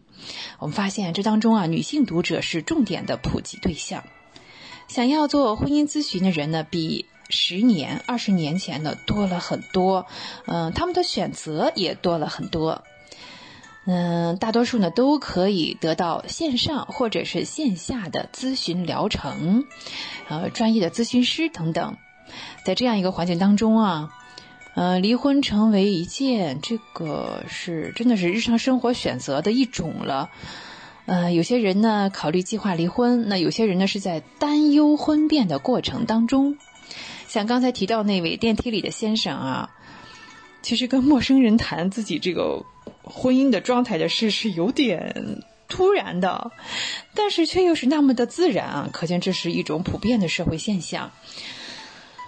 呃，没有想象中那么极端啊。那毕竟对于离婚的讨论以及有关离婚带来的风险或者希望呢，嗯嗯，可能在日本现在在流行文化当中、私人关系当中，甚至是政府的话语当中啊，都存在着。我们说这本《亲密的分离》啊，研究个人生活和家庭生活变迁的一个阶段。对，离婚不是最终的目的啊，离婚也不是一种永远的结果，它是一个阶段。在这本《亲密的分离》当中呢。嗯，日本的男士和女士们考虑离婚的时候呢，他们常常还需要去调和亲密连接以及呃依赖等不同方向的作用力。其实这个过程呢是比较艰难的。人们呢试图去搞明白啊，呃，有用这个光明正大的去结束这段婚姻呢，啊，既要相互分离，还要各生欢喜啊。那他们发现呢，与这个连接和依赖相关的问题呢，可以成为这个依据啊。嗯，关系和依赖对判断亲密关系的质量还有这个安全感，说起来，它能不能提供一个固定的答案啊？只能提供一个参考而已。一方面呢，它涉及日本文化中的人际关系理念；另一方面呢，也离不开日益流行的新自由主义伦理观，那就是个人与个体的责任呢是越发的重要了。所以呢，日本的男士们和女士们从这些不同理念当中啊，他们吸取对认为对自己有用的这些建议，了解呢如何拥有一段稳固的亲密关系，如何修复有问题的婚姻，或者是呢离开让人实在是无法修复的关系，或者是无法满意的伴侣。那其实双方在考虑离婚或者是避免离婚的时候。亲密关系当中的风险和可能性啊，他要考虑这样的一些问题。对，如何能保持一定程度的亲密，嗯，又不让人觉得太亲密了，几乎无法呼吸那种啊？那一个人呢，如何能在传统模式不再可行的时候呢，去建立一个更实际、更有爱，而且又能够相互扶持的亲密关系？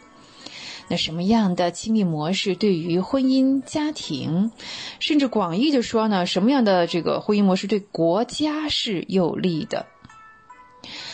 呃，作者呢，艾丽森在刚开始做这个项目的时候呢，认为已经呃离异或者是快要离异的人们呢，可能会感到难过、孤独、被抛弃，甚至是抑郁。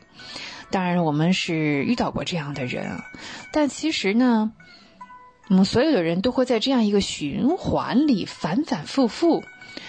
只是呢，嗯，艾丽森呢从来没有设想会有这么多人跟他谈到浪漫和爱。哎，好，在这本《亲密的分离》当中呢，我们看到日本当代孤独的浪漫史。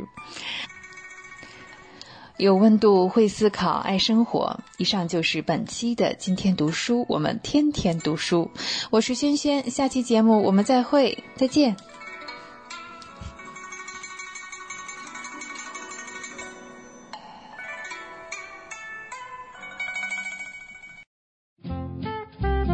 您正在收听的是怀卡托华人之声，调频立体声 FM 八十九点零。这里是新西兰中文广播电台节目。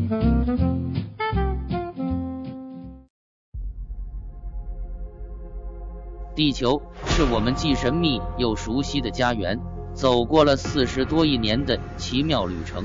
怀卡托华人之声《地球传奇》，了解我们对地球的探索、文明的兴衰简史、环境与人类的关系、科技的发展进步。开启一段各方角色在地球舞台演绎的故事。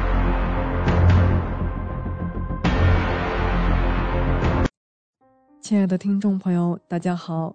新西兰周一的晚上，感谢您继续守候怀卡托华人之声，我是主持人小峰。本期节目，我们将要和听众朋友们一起来分享以下几个主要纪念日，他们分别是。十二月二十六日，今天的节礼日，和毛泽东诞辰纪念日，以及十二月三十日本周五的腊八节，和二零二三年一月一日本周末的元旦。接下来，华卡托华人之声的主播小峰就和您分享这一周精彩纷呈的节日。首先来看第一个，十二月二十六日的。节礼日，节礼日指的是每年的十二月二十六日，也就是圣诞节次日。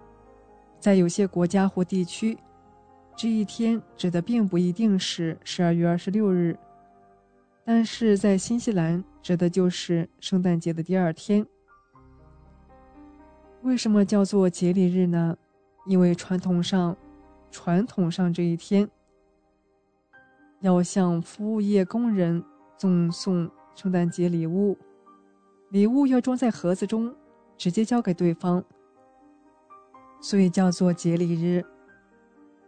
不过，对于生活在新西兰的朋友而言，节礼日最大的好处就是所有的商家都在疯狂的打折销售，甚至有一些一年到头来从不打折的东西，都有至少百分之十到百分之二十的折扣，而一些电器和大件物品能有超过百分之五十的折扣。不过数量有限，能够买到的人也是非常幸运的。追溯节礼日起源，与商业一点关系也没有。节礼日原本称为圣斯提反节，为纪念圣斯提反遭异教徒用石块砸死，成为基督教第一位殉教者。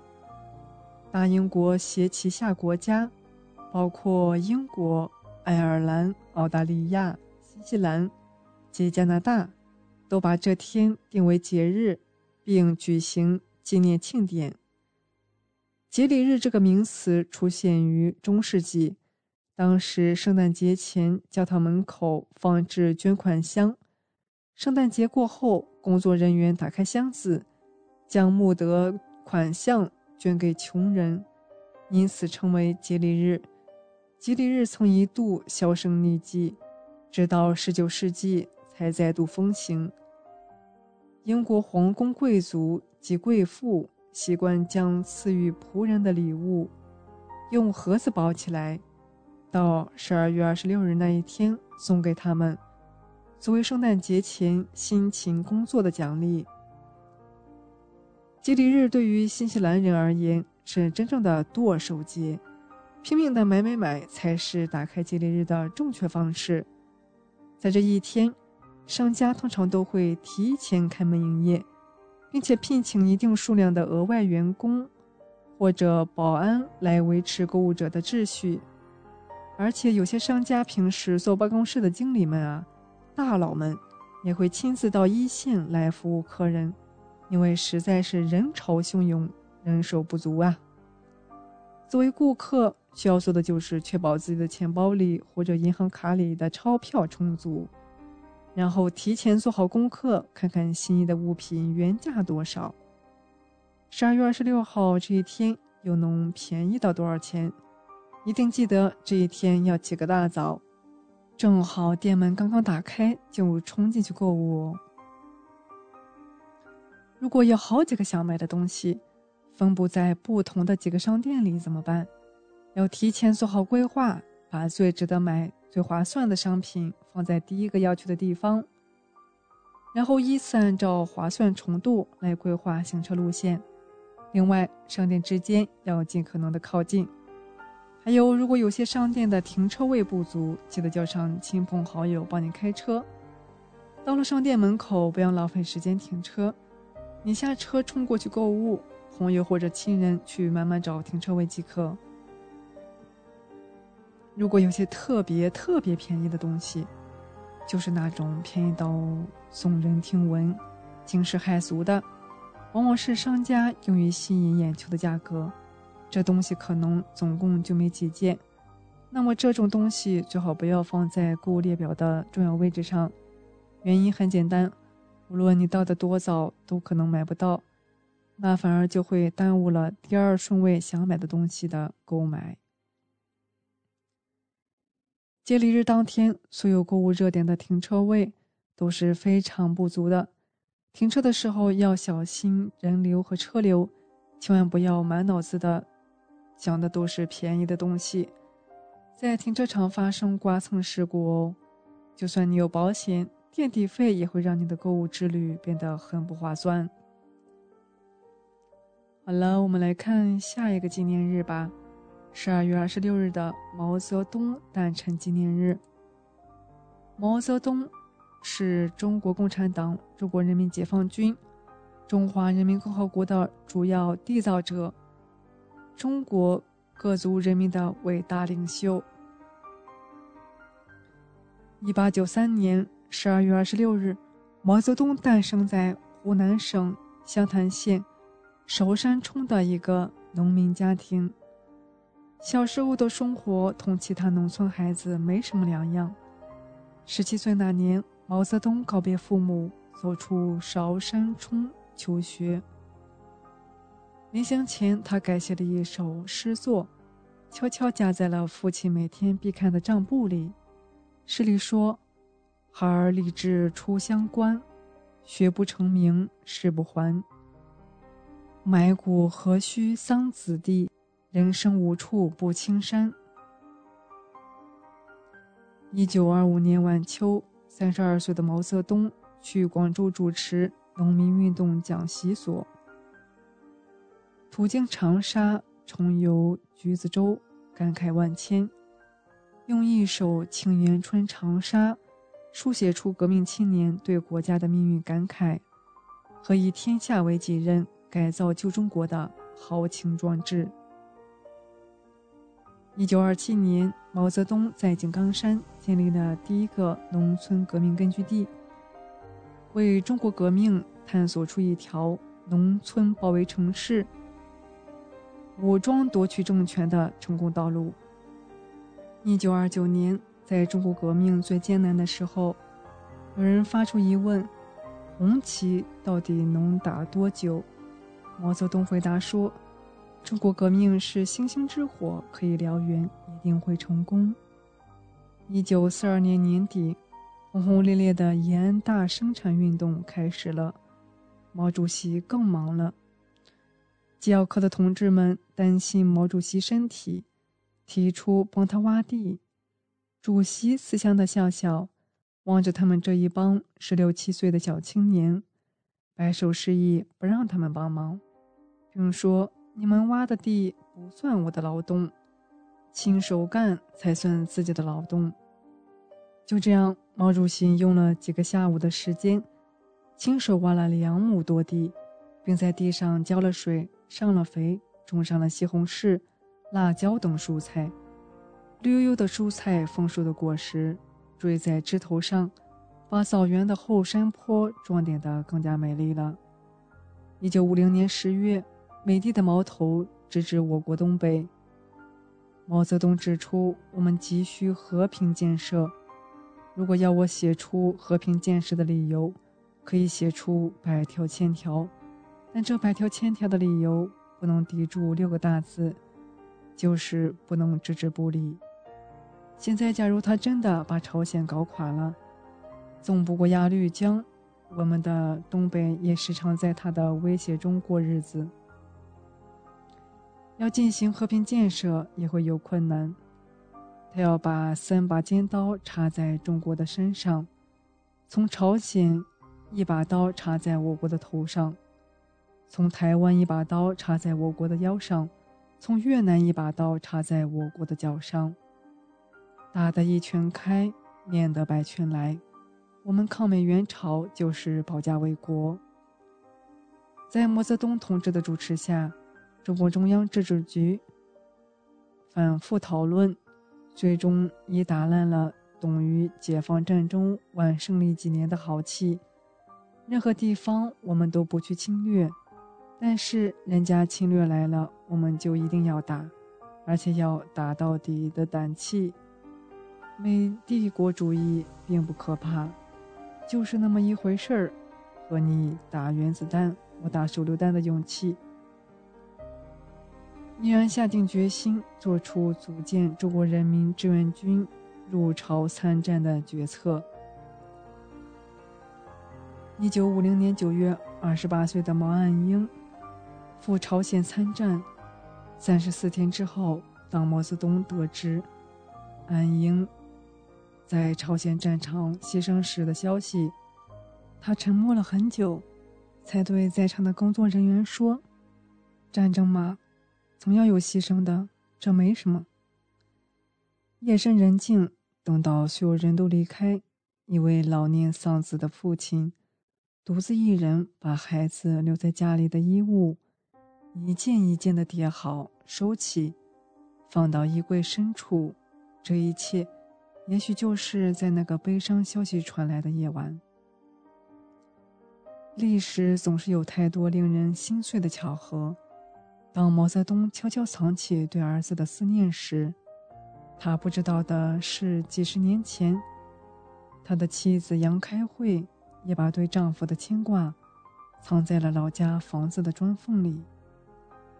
妻子对丈夫的爱父亲对儿子的爱，都曾这样被时间悄悄掩盖，在天翻地覆，在天翻地覆凯尔康的家国叙事中，他们只是深藏幕后，静静等待。一九七三年，毛泽东最后一次参加全国人民代表大会闭幕时，全体代表起立鼓掌欢送毛泽东离席。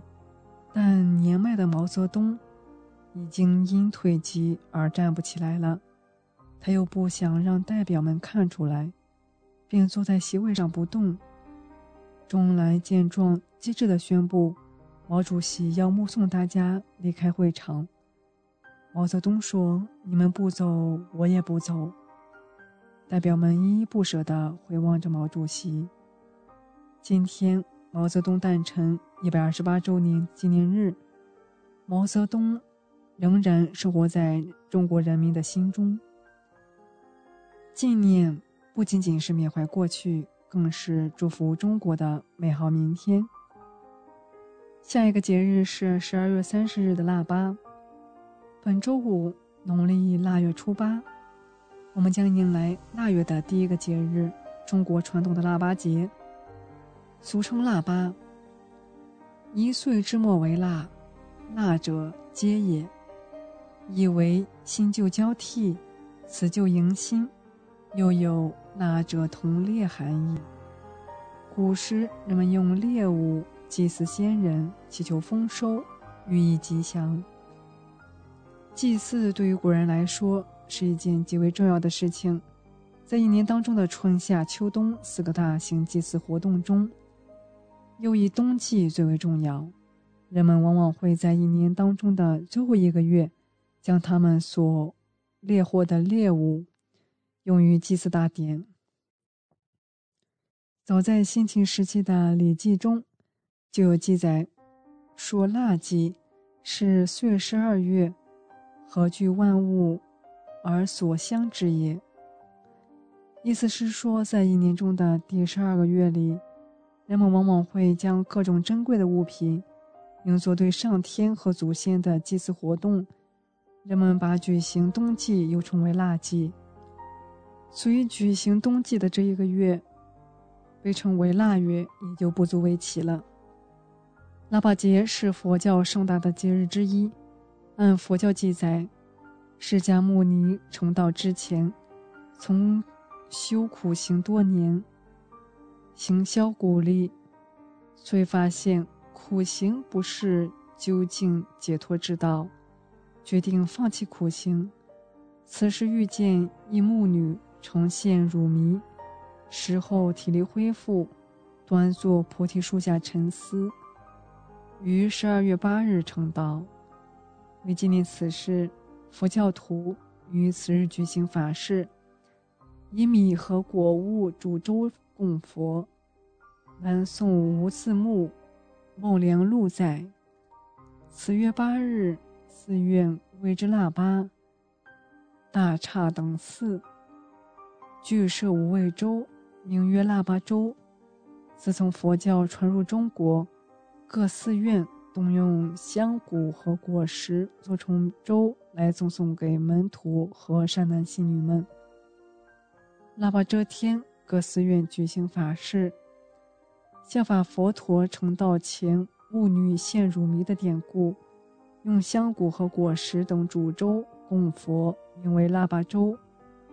传说喝了这种粥以后，就可以得到佛祖的保佑，因此腊八粥也叫福寿粥。福德粥和佛粥。小孩小孩你别馋，过了腊八就是年。腊八拉开了春节的序幕，在一碗碗甜糯的腊八粥里，年味儿也越来越浓。中国喝腊八粥的历史有一千多年，人们常常从前一晚便开始忙活。腊八一早，大功告成。或阖家使用，或馈赠邻里，暖中相送之间，是温情的接续传递。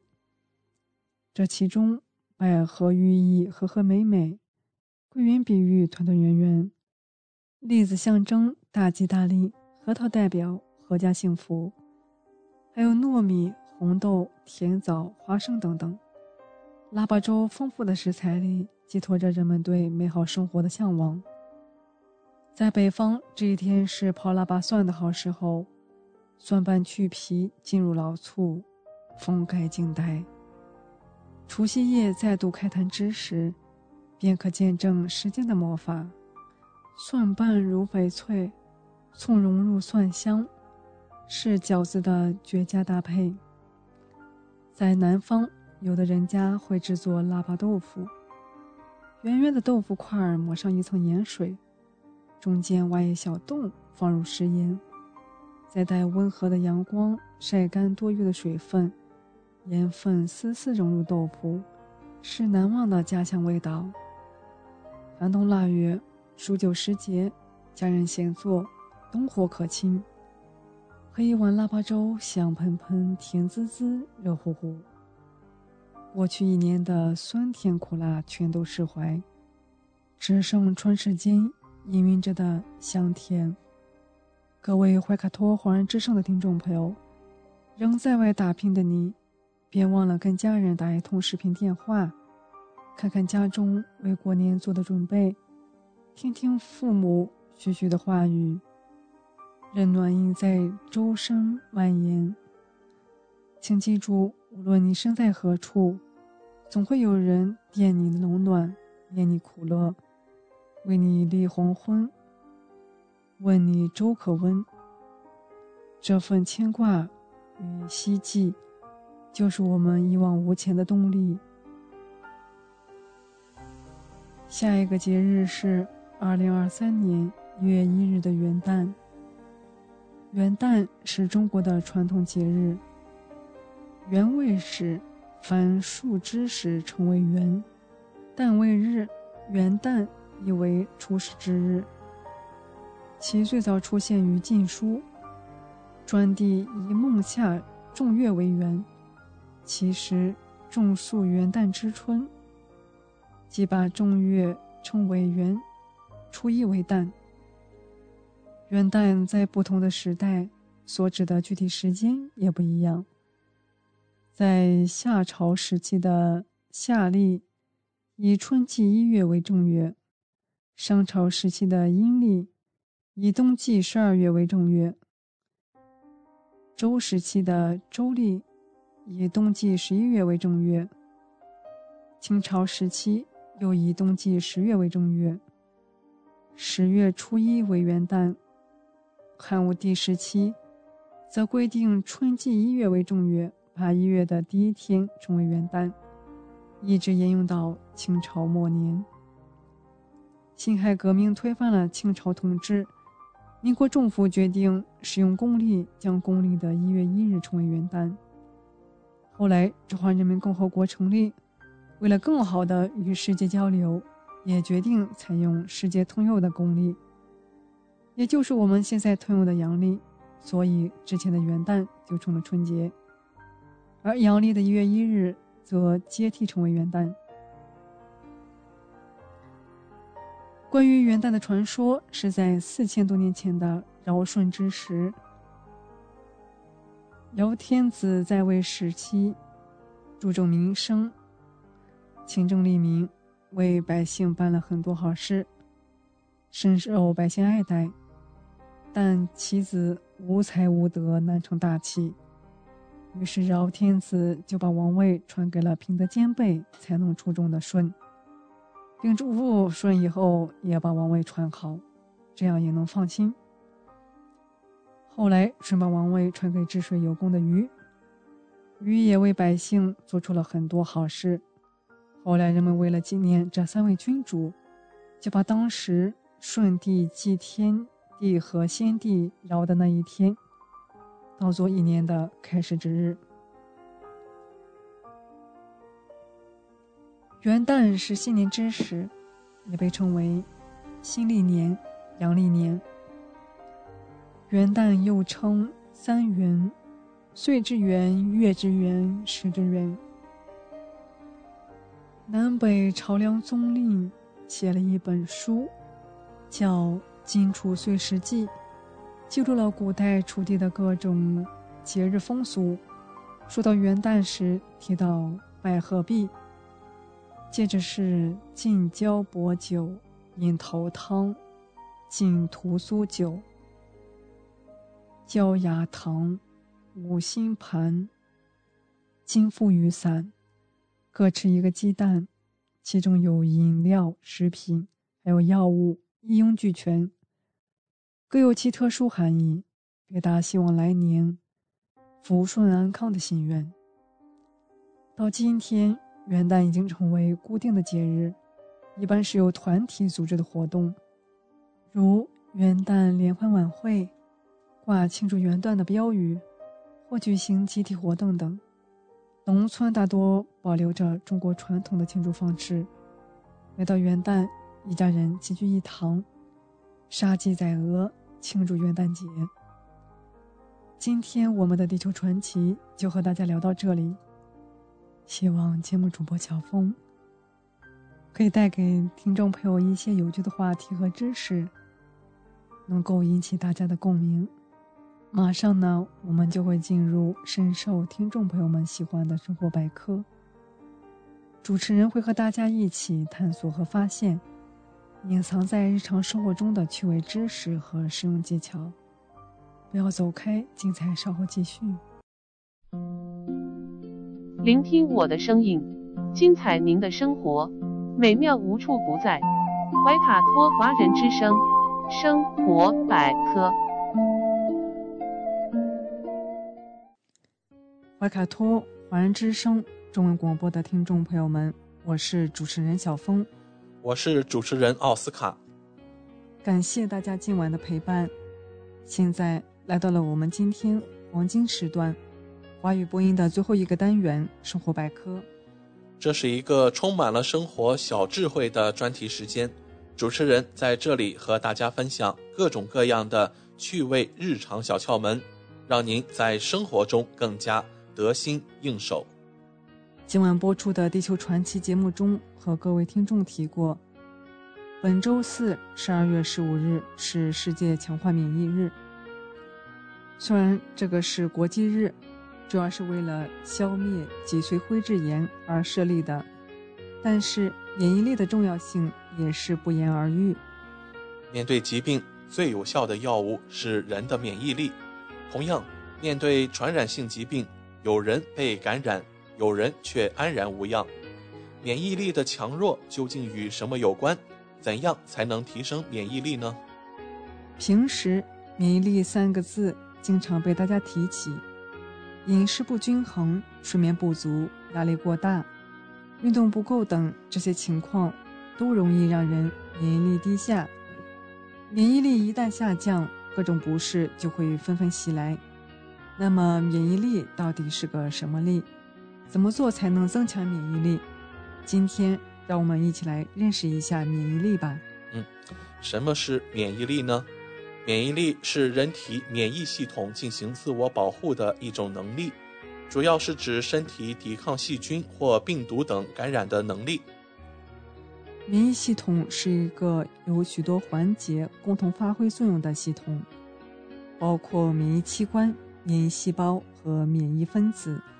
不同环节起到不同的作用。嗯，没错，人的免疫力有一部分是与生俱来的，另外一部分则需要经过后天不断完善成熟。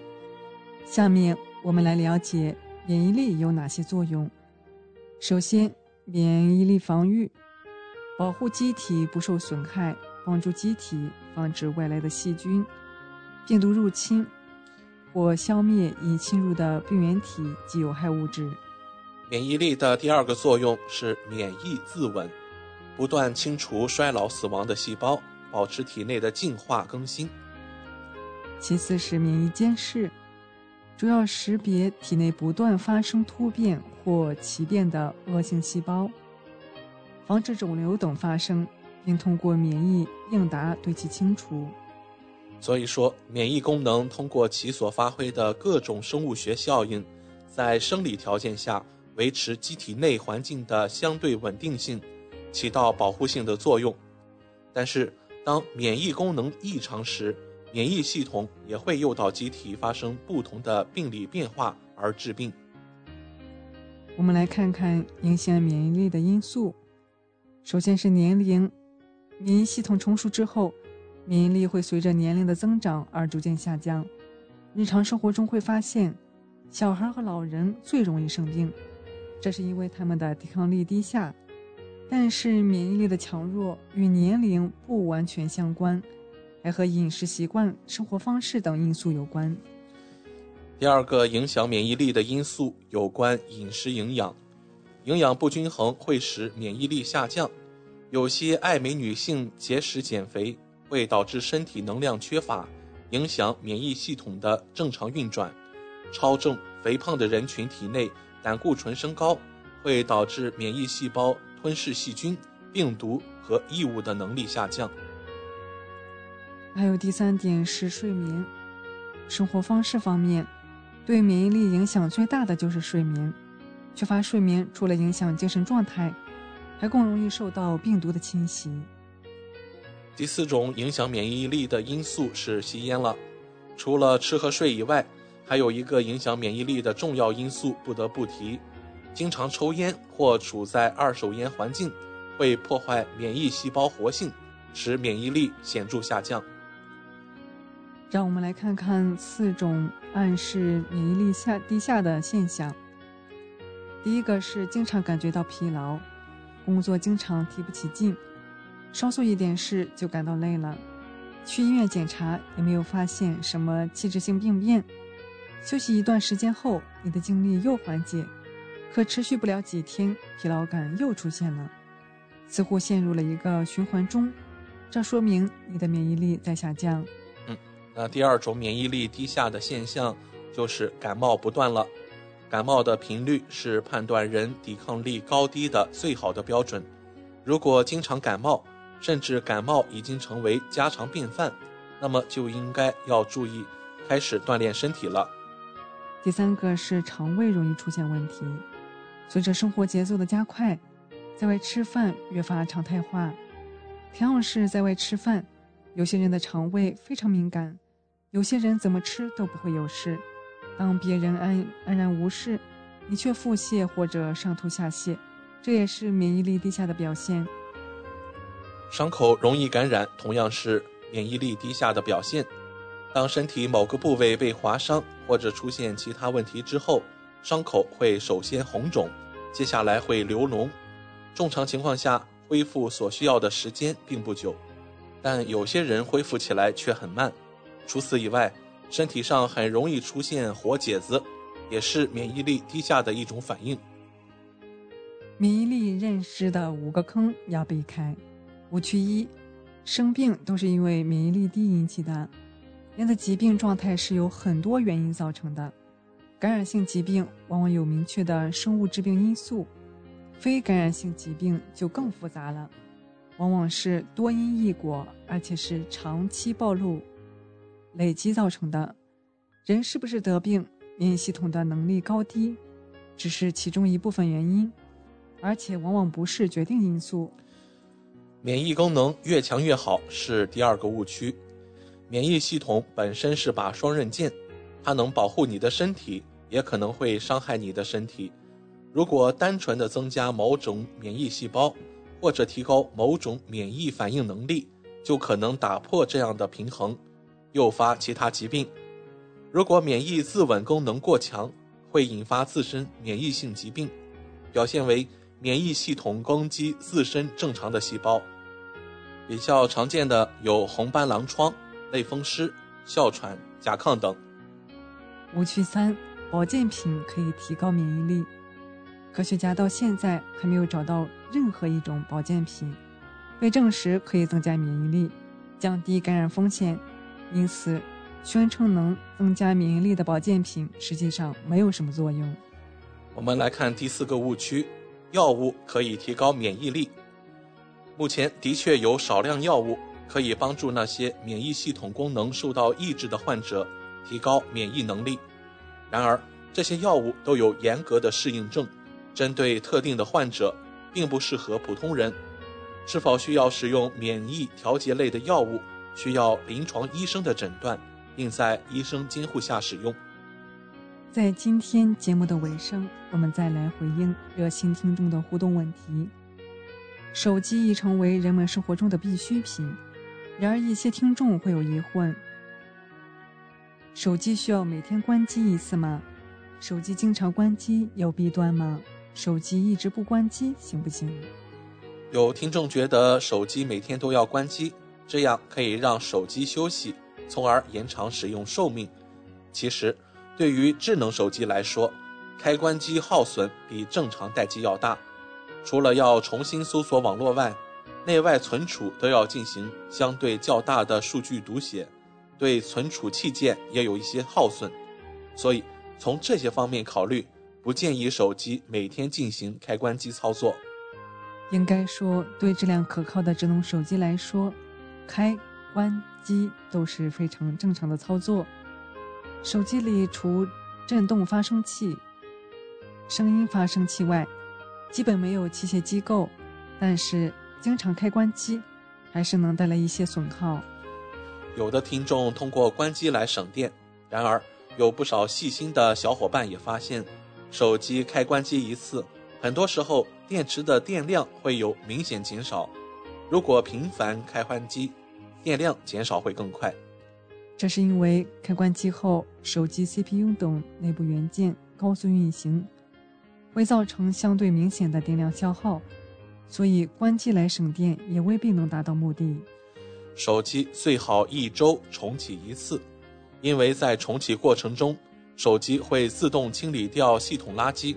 顺便关闭软件后台程序，完成自我修复，这样既能避免因频繁重启带来的手机耗损，也能让手机重启之后运行变得相对流畅。十几分钟的时间过得飞快，今天我们生活百科也要告一段落了。希望主播小峰和奥斯卡在这里的分享，让大家感受到了来自日常生活方方面面的乐趣。谢谢您的收听。快要九点钟了，星期一的晚上，我们和您分享一下未来一周怀卡托本地的天气情况。那具体来看，从明天周二到周四呢，一直是晴好的天气，温度保持在十三摄氏度到二十七摄氏度之间。周五到周日呢，也是一个晴转多云的过程，温度也非常适宜，十三摄氏度到二十八摄氏度。可以说啊，在圣诞和新年的这一周，怀卡托本地的天气。还是非常给力的，我们没有看到更多的降雨和雷暴。好了，那么我们今晚怀卡托华人之声的黄金时段播音也将告一段落了。今晚主播奥斯卡、小峰、轩轩在这里祝愿各位听众朋友们晚安。我们在明天的黄金时段空中电波再见，祝您圣诞节假期快乐。怀卡托华人之声，音质天成，悦动人生，伴我随行。怀卡托华人之声，音质天成，乐动人生，伴我随行。You are listening to Waikato Chinese Voices. Follow our radio, share the world. 您正在收听的是 FM 八十九点零怀卡托华人之声广播电台节目，我们在新西兰为您播音。